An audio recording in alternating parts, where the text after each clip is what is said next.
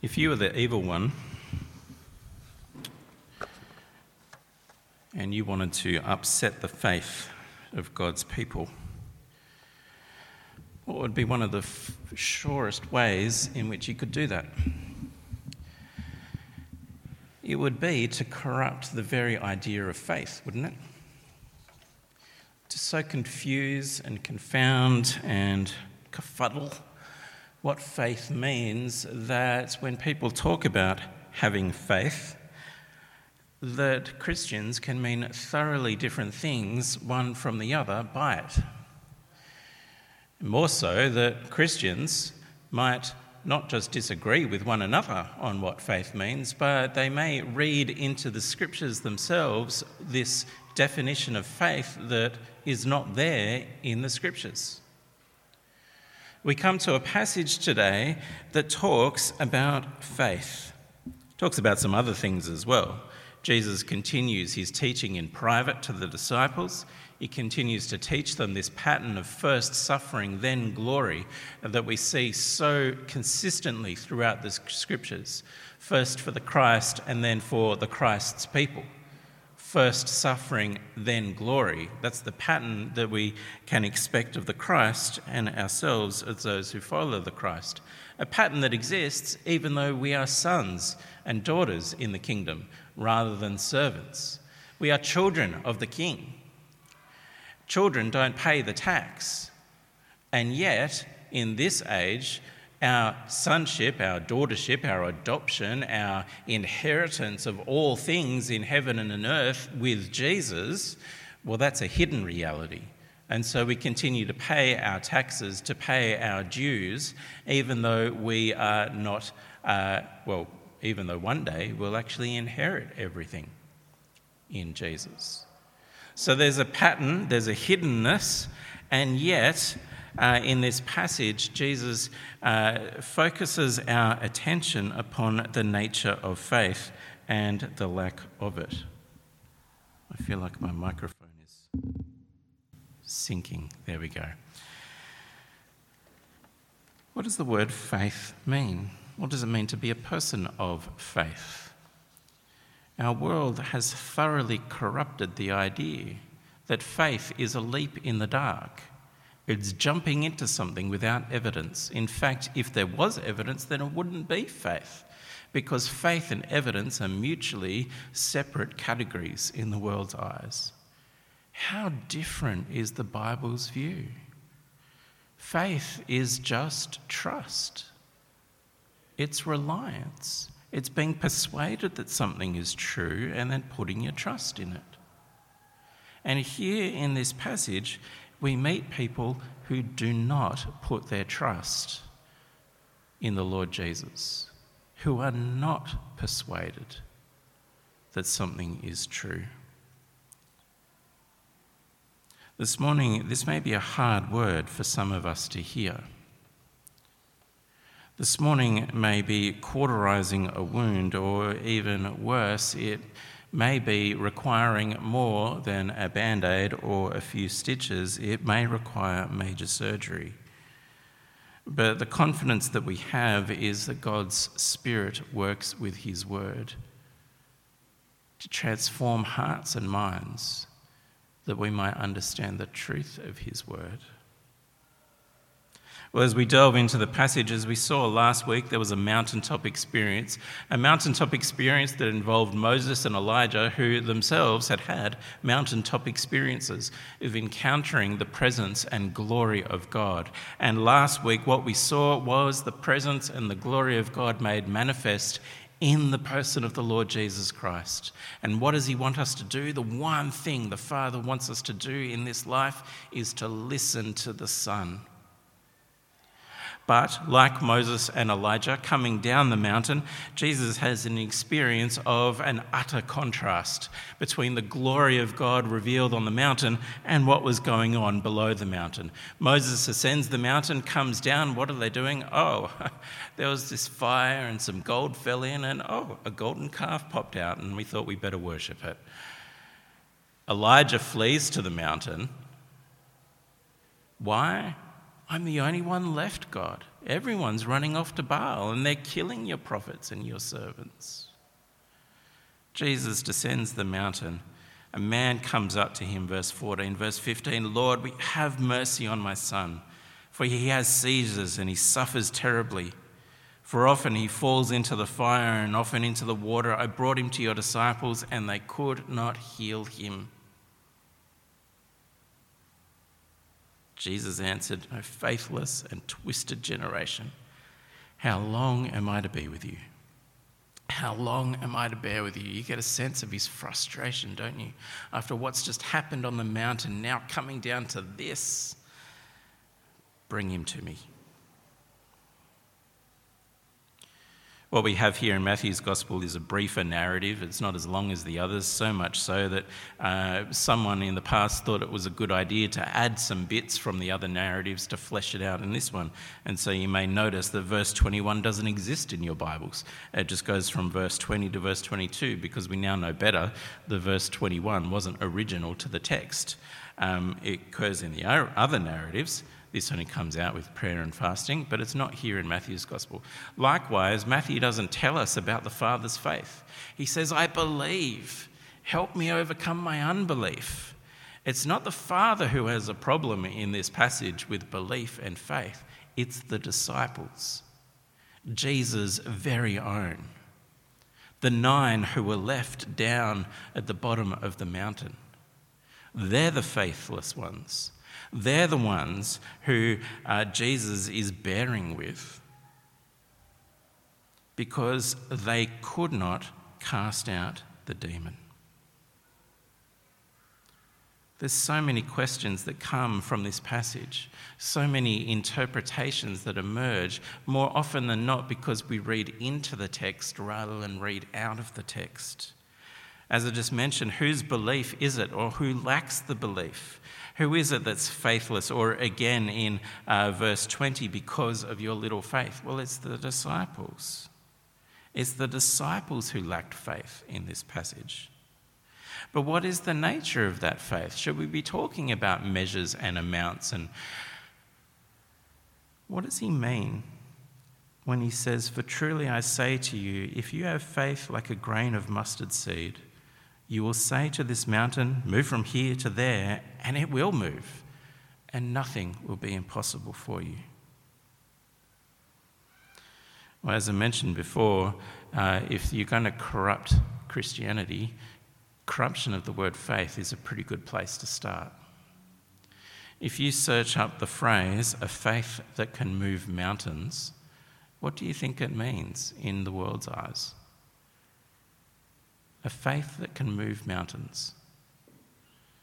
Well, as a Cambridge person, I've got to honour my Cambridge dictionaries and my Cambridge uh, uh, uh, online search results. Uh, a faith that moves the mountains is someone who has a very strong faith, a great faith. And isn't that how the word world uses that phrase? You've got a faith that can move mountains. What a great faith you have. Look again at the passage. He's actually saying the complete opposite. If you have the tiniest faith, a faith that is so minuscule you can barely see it, a faith that's the size of a grain of mustard seed, even if you have the tiniest amount of faith, you'll be able to say to this mountain, move from here to there, and it will happen, because nothing will be impossible for you. It's not our faith that moves things. It's God who moves things. And it's not the amount of faith that God rewards, but it's that we have faith that God answers.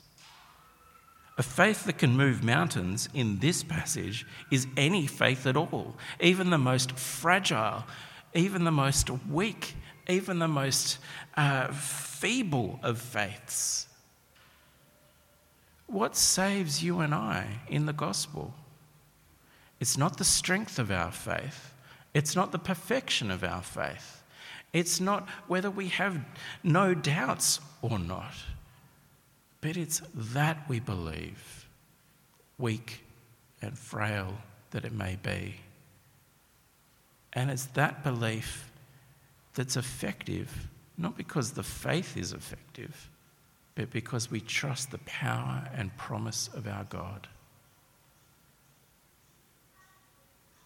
But the disciples lacked even that.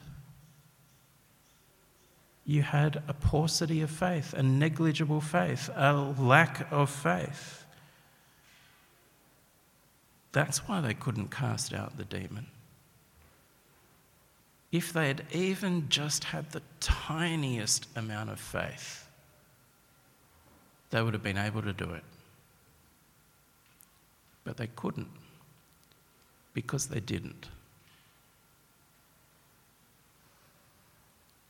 Whose lack of faith is on view in the passage? It's the disciples. Is it because they only had a small faith as opposed to a great faith? No. It's because they had no faith at all, as opposed to any kind of faith, even one as weak and small and fragile, like the faith of a grain of mustard seed. Where does the power come from to move mountains for things that are impossible to be made possible? It comes from the power of God, not from the strength of our faith. Faith is merely the means by which we take hold of those promises of God. And that's the key as well. How many times have you heard this passage be taken out of context? If you have faith uh, that can move mountains, that is a great faith, anything will be possible for you. Is that actually what this verse means? Nothing will be impossible for you. What is he actually talking about in context? The situation is the disciples unable to cast out a demon. Impossible for humans, yes, but possible for God. What is their confidence to be able to do that? Why should they trust, have trusted that they could do that? It's not a leap in the dark. It's not a risk-taking adventure where they think that, well, I don't know whether this can happen or not, but I'm going to trust God and it's... No, Matthew chapter ten, Jesus gave them the authority to cast out demons. Their lack of faith is not a lack of jumping into the dark. Their lack of faith is a mistrust, a distrust, a rejection of the word of the Lord Jesus Christ himself, that they actually had power to do these things. If they'd but believed his promise, seemingly impossible things like moving a mountain. It's hyperbole, it's not literal. But seemingly impossible things like casting out a demon, which I promised you that you had authority to do, if you'd but believed that, you would have been able to do it.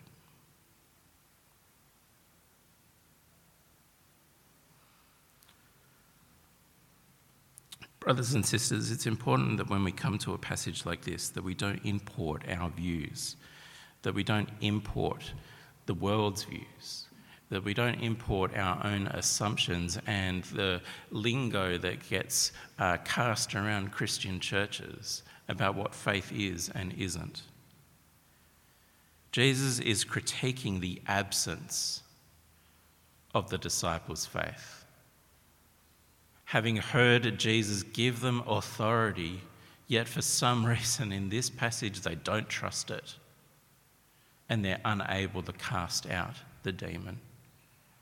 If they'd but believed, even a most fragile belief, like the Father, I believe, help me overcome my unbelief. If they'd just had that, they would have been able to do it. But they couldn't, because they didn't. How then do we bring this into our sphere, into our lives?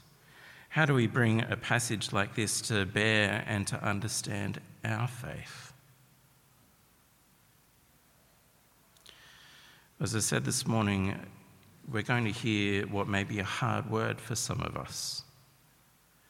But I would be dishonoring God and not honoring you either if I didn't bring this to bear. One of the biggest phrases that is sounded in our churches today, including this church, is the phrase stepping out in faith. And its partner, following the Spirit's leading. We need to step out in faith, follow the leading of God. Except what Christians most often mean by that is thoroughly different from what the Scriptures actually say. And we need to understand what the Scriptures do say so that we don't become confused in the Christian life. Now, this is hard to talk about because we will all have experiences that seem to testify to the truth of stepping out in faith, taking a risk for God, taking a leap, and God answering those things in a positive way. And those experiences then interpret how we speak and what we mean by the phrase, and then how we read the Scriptures. I'm not denying the experience. I'm not saying nothing happened. I'm not saying God didn't answer the prayer. I'm not saying anything like that. But I think it's important that we use biblical phrases in biblical ways and that we reinterpret our actions using with biblical phrases used in biblical ways. Let me give an example of what I'm talking about. Uh, I get this a lot because I'm a minister. People often talk about, uh, did I feel called to the ministry? Uh, was I called by God? And what, uh, what led me to that calling? Uh, the word calling and ministers get used quite a lot, but Christians often use uh, the phrase generally, God has called me to do this, God has called me to do that. Uh, the phrase calling in the Scriptures never has to do with these things. The phrase is purely and only used to talk about the moment you become a Christian. Your election is eternal, your calling happens in space and time. God ordained me before the creation of the world to be holy and blameless in his sight, to be saved through the Lord Jesus Christ. But it happened somewhere between nineteen eighty-eight and nineteen ninety-two. I was called somewhere in those four years. Calling has to do with someone becoming a Christian. Was I called to ministry? Well, it's not a biblical phrase. How did I end up in ministry? Well, in the biblical principle of things, I talked with others, and others talked with me, and I was ordained because the fellowship of Christians recognised that I was fit for ministry, and I was ordained to it. Isn't that exactly what happens in the pastorals? There was no inner subjective zapping. That's a Roman Catholic view. It's important that we understand biblical phrases in biblical ways, and stepping out in faith, having faith, is one of those things.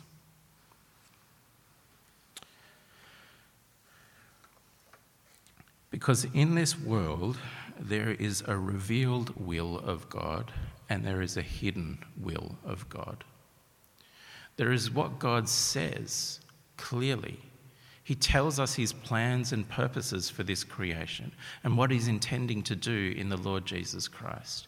And he tells us how he wants his people to live in this world. There is the revealed will of God. But so much of God's will is hidden. So much of it we don't know. I don't know what's going to happen to me when I leave the building today. I don't know whether I'm going to be in a car crash on the way home. I don't know what we're going to have. Oh, actually, I can probably predict what we're going to have for lunch. But um, uh, the so much of God's will is hidden. I know where I'm going. That is, I'm growing in godliness in this age. It's the work of the Spirit and the Word. And I look forward to the Lord Jesus when he returns and all things are brought under his feet. But I don't know how we're going to get there. And I don't need to know how we're going to get there. Deuteronomy twenty-nine twenty-nine puts it like this, that God has revealed to us what he's revealed, but the secret things belong to the Lord. There is, if you like, in our experience, a revealed will and a hidden will. The reason I raise that is because nowhere, nowhere in the Scriptures does God ever call you to step out in faith with regards to the hidden will of God. Let me say it again. Nowhere in the Scriptures does God ever call us to take a leap, to take a risk with the hidden will of God. Yes, the Bible does talk about, in one place and one place only, walking in faith, not by sight, and we're about to sing that in the chorus of our next song. But that phrase has got nothing to do with taking a risk with the hidden things.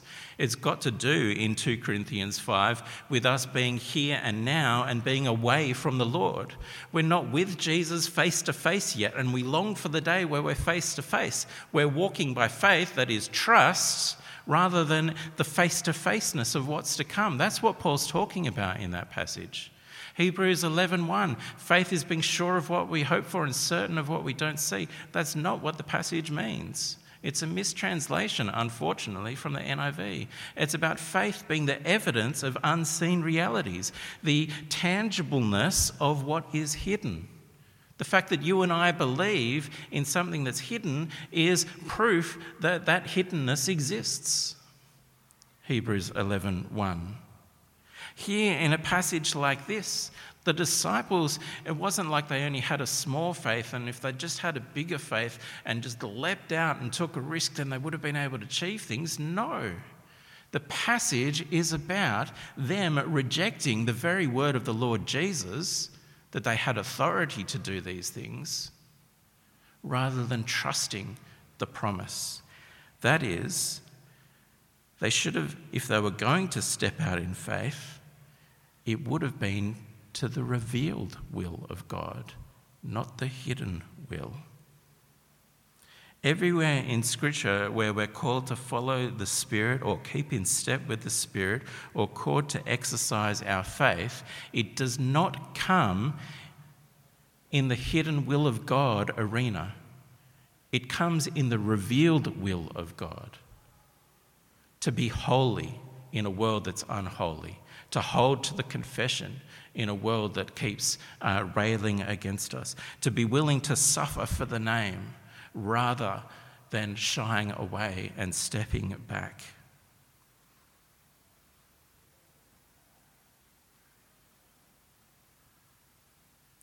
Brothers and sisters, this is important to get right, because it will stop us from making false distinctions and false divisions amongst ourselves. It's important to get right because it has a form of godliness, but it actually denies its power. Because when people talk about stepping out in faith, and if you read the literature that goes with it, most often it does two things. The first is it tells you to stop stewarding what God has given you to steward. Don't plan, don't strategize, don't make decisions.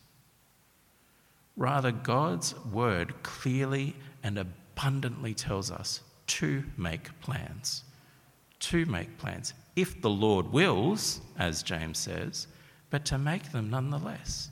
It's called stewardship. It's called wisdom. If we pit this idea of stepping out in faith, taking a risk for God in the hidden things, we're actually denying the responsibility that God gives us. Secondly, pardon me, I wish that I'd not done the second one second and done it first now, because it's popped out of my head for just a second. It'll come back to me. God does call us to step out in faith, or to walk by faith and not by sight. But it actually has to do with the revealed things. To walk by faith is to be honest in a world that's dishonest. To confess our sin when we've done wrong by our neighbour, rather than try to cover it up. It is not walking by faith to quit a job without not knowing what's next, simply because, well, that job isn't doing it for us emotionally wise anymore. It's actually contradicting the revealed will of God. If man shall not work, he shall not eat. But it is stepping out in faith, as one person I know of. If he decides to work for a printing industry and discovers that, oh, this printing company, they just produce pornographic material, so he resigned his job. Or as someone I know in Cambridge who managed to score a very rare, difficult job of computer game programming, he resigned his job because he realised that the company he was working for had changed its model to feed the addiction of children and young adults and put them into poverty through payment incentives in the game. That's stepping out in faith, of saying, no, God clearly tells me that that's wrong, and so I will resign my job even though I don't know what's going to next, because I know that it's right.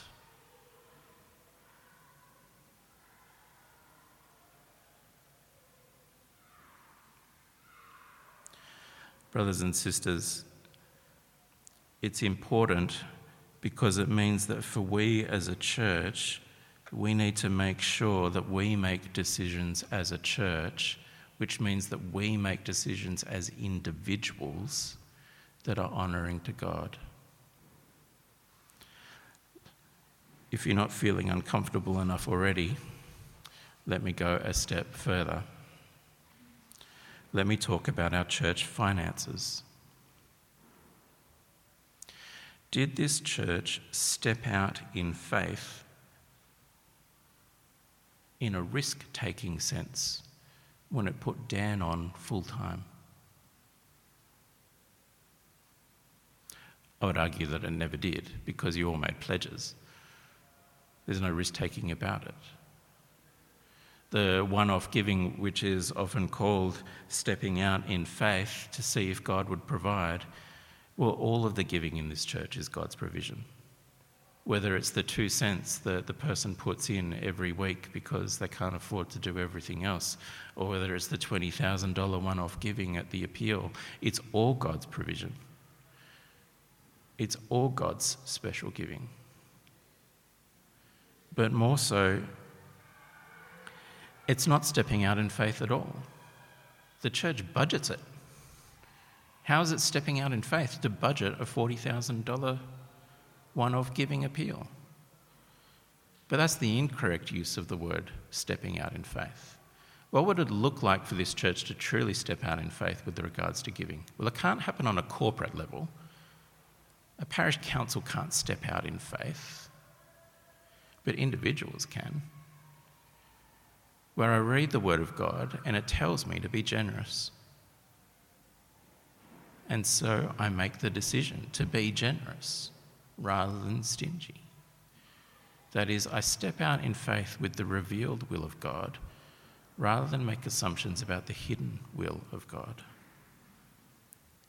But God's always provided for us. God's always answered the prayer. Therefore, we need to keep going with what we're doing. Yes, God has answered the prayer, but you don't know why he's answered it. He could have always provided those things because, well, we might just be stubborn people who persist in going in a particular way, and he's being gracious with us. Who hasn't done that with their children?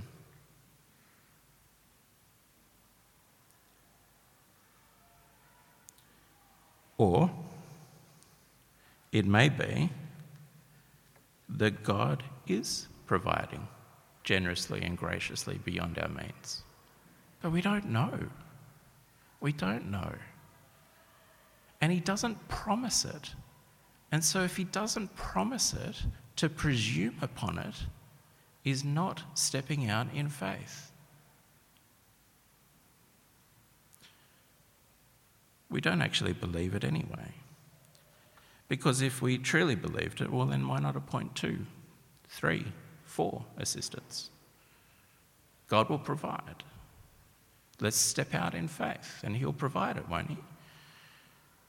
No, at some point we all agree that stewardship needs to happen. And to pit stepping out in faith against stewardship is not the biblical pattern. Stepping out in faith has to do with the revealed will of God, what he tells us, not with the hidden will of God. The other thing, now that I've finally remembered it, uh, that the literature talks about in the stepping out of faith movement is that it almost always encourages you to not listen to the advice of Christian brothers and sisters. You will know that it's a stepping out in faith moment if it doesn't make sense to other people, is the language that gets used. Again, that's a complete contradiction of the biblical category of wisdom. God calls us in the hidden things to exercise our stewardship, that is wisdom. And where does wisdom come from in the scriptures? It comes from each other. The older to the younger, the overseer, the shepherd of a church to those who are in the church. From the mutual speaking the truth in love. If you notice the word gifts that happen in First Corinthians uh, twelve, thirteen, fourteen, all those word gifts, these personal words, none of them are for the person themselves. They're all for each other. They're all to share, not to be held private. When someone says they have a private word from God and they don't listen to the wisdom of others, where is this wisdom coming from then? If God didn't audibly speak, if God didn't provide the advice through the eldership, through the wisdom of others. It concerns me when people say, I'm stepping out in faith, and they have nothing to do with listening to the advice of others. Where they make decisions saying, I've prayed on it and God is leading me to do this. But how has he led you if you're not listening to your brothers and sisters? One of the first things we ask about ministers and them wanting to head into ministry is, who is it that encouraged you to go? It's a relational thing. I was greatly encouraged this week as uh, one of our members here actually made the phone call and said, I have a decision to make. What's your advice and wisdom on it? They've been praying about it. They've What they've done is that they've chatted to people. They chatted to Dan, they chatted to me, they chatted to wise friends so that they could make a decision. Whichever decision they make, well, is one of them God's will and one of them not? No, we don't know. It's God's hidden will. In retrospect, we'll be able to see how it's for good for that person. Brothers and sisters, it's important that we get faith right. Faith is not a belief in absence of evidence.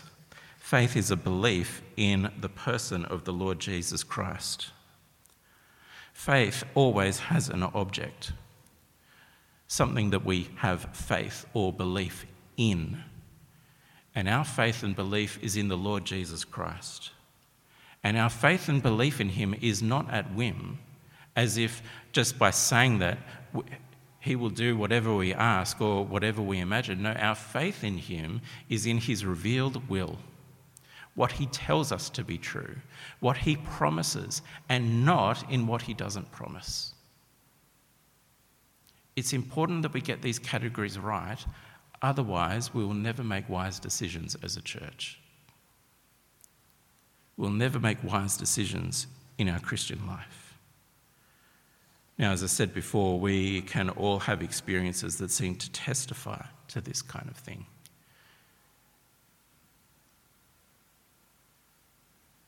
I invite you to look back at those experiences and reinterpret them as God's grace.